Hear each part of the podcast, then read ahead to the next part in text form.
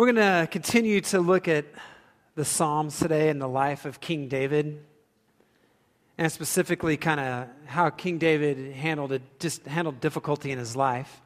And the psalm that we're going to be looking at today is Psalm 27, uh, verses 3 through 6. It's page 386 in your Pew, Bi- in your Pew Bible. But before we, before we read that, I want to set the stage again just a little bit for you, and I'll, I'll try to make it quick. And most of you know the account or the story of, of King David, but just to refresh your memory so we can really get an idea of the place that he was in emotionally, physically, when he was writing the Psalms. Um, I want to just kind of briefly kind of go back over that. But um, David was a shepherd, a small shepherd boy, and um, the king of Israel at the time was a man named Saul.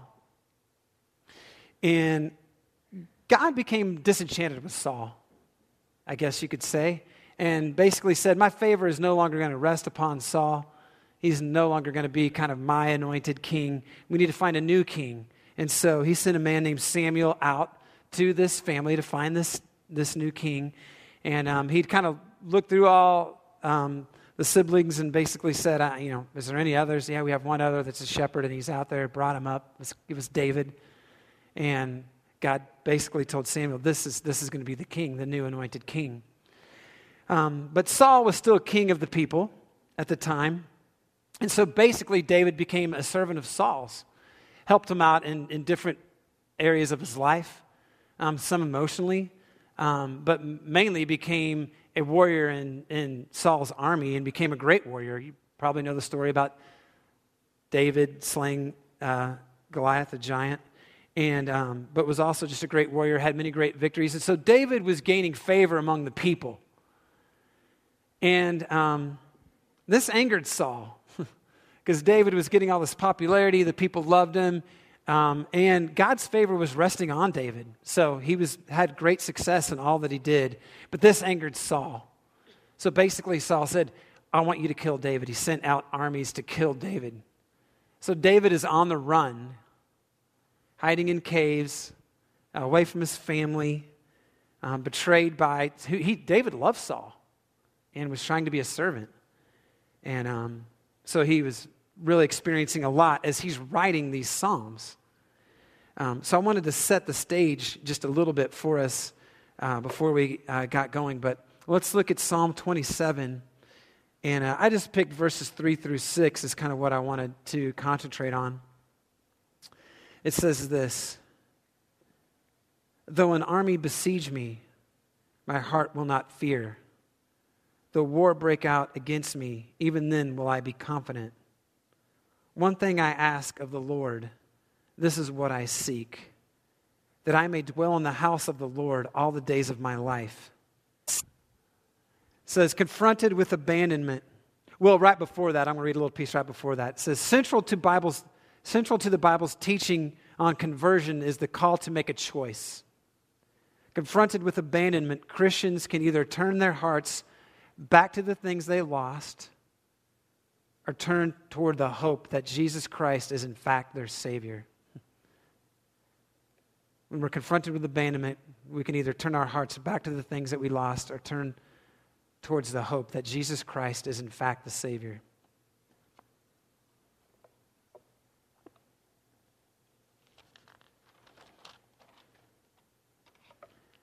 That's conversion. That's conversion. Sometimes we think of conversion, we use that term of when people maybe first kind of make some kind of a commitment to follow Christ. And we say they're a convert, they've been converted, or whatever kind of language that we might use to describe that. But you know what? I believe this. There are conversion experiences all along the way of our Christian journey that God is always calling us to step forward and give more of our lives to Him and to realize that He is our only Savior. Somewhere along the line, King David understood this. In fact, Psalm, the very first verse of Psalm says, The Lord is my light and my salvation. Whom shall I fear? David got that he needed a Savior, didn't he? When trouble was all around and he was experiencing abandonment, loss, and pain, the one thing that I seek is to dwell in your house all the days of my life and to gaze upon your beauty and to seek you in the temple. That's conversion. Because I've learned this I learned that abandonment can save us. It can.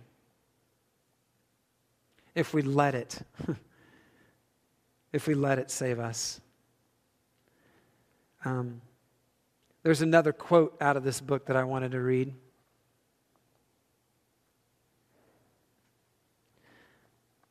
Because it can be scary when things are taken from us, when we, we freak out. Says this about grace and God's grace. Grace is whatever it takes for God to come and get us. It can be confrontational, frightening, disruptive, and demanding, but in the end, it saves our lives. Sometimes we don't think of those times as God's grace, but it is if we let it be that.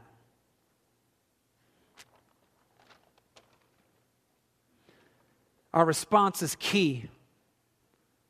Our response is key to abandonment. And it's okay to pray that we would get those things back, right?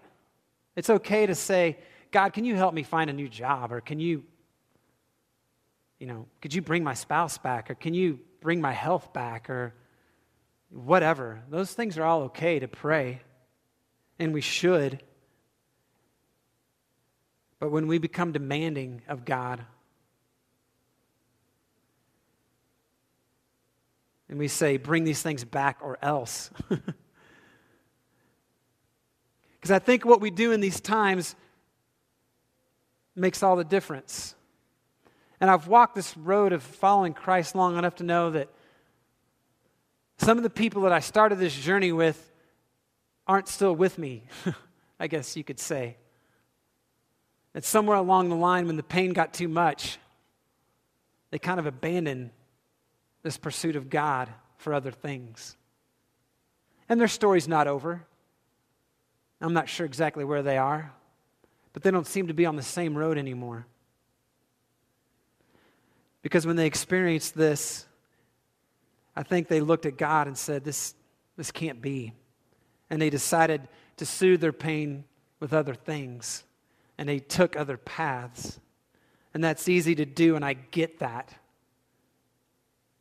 But what God really wants us to do is step forward and give more of our lives to Him.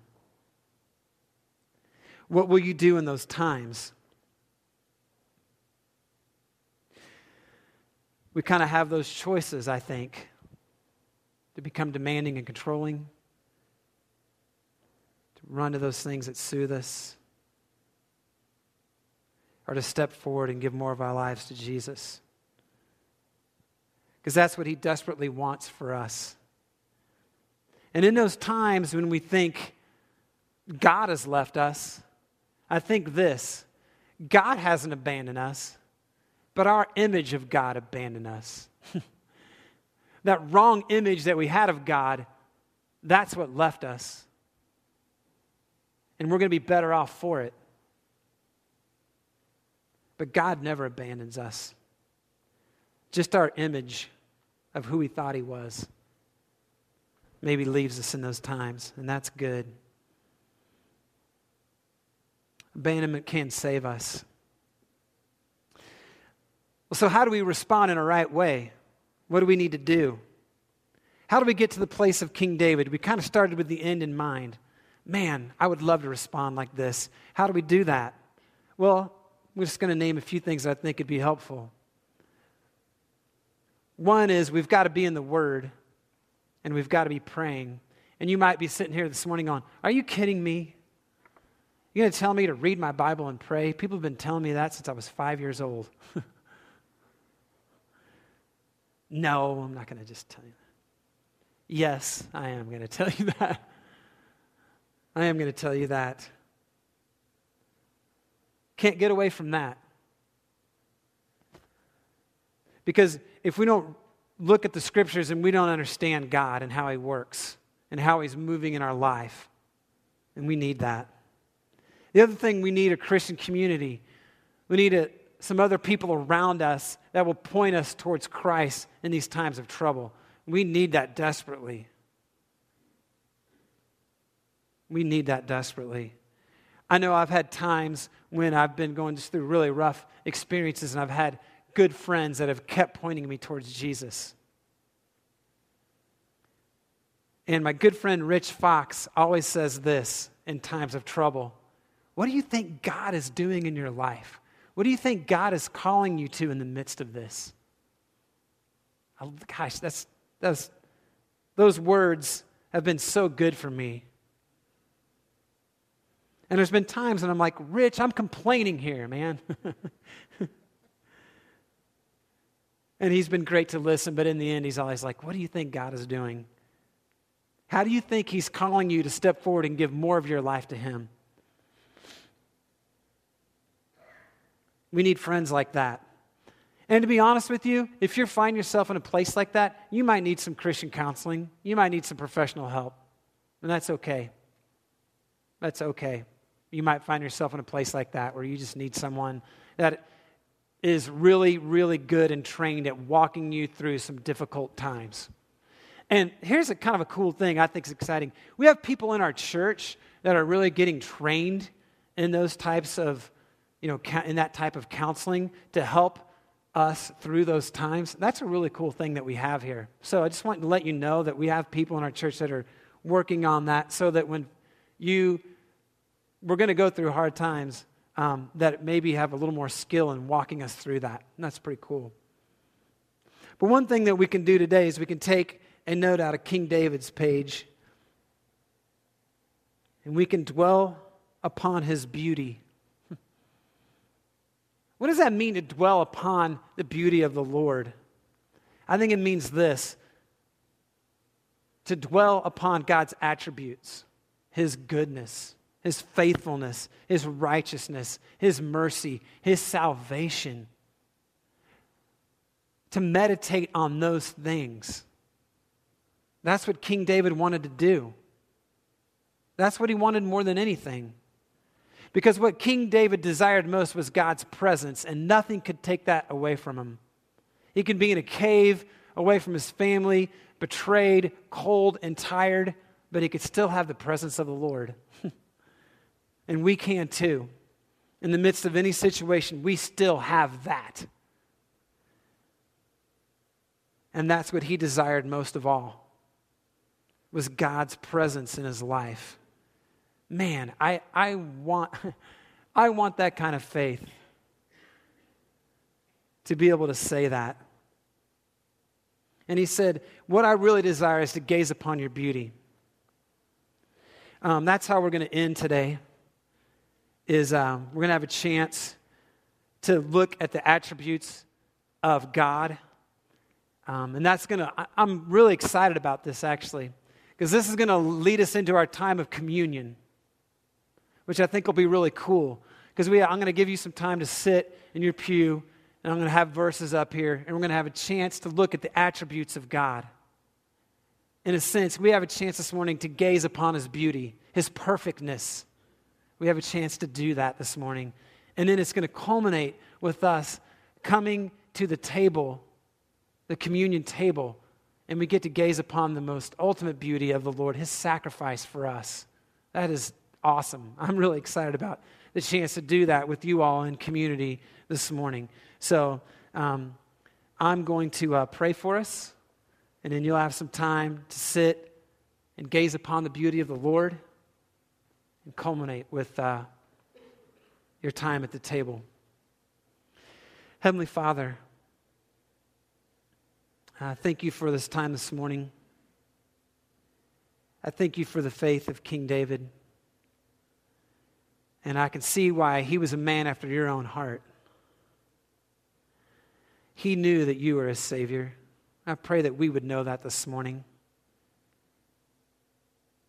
I pray that those times when we face the abandonment of our dreams and hopes and longings and we experience loss, that we would step forward and give more of our life to you. Um, God, you are perfect and you are beautiful. I ask that you wash us this morning as we have a chance to gaze upon your beauty.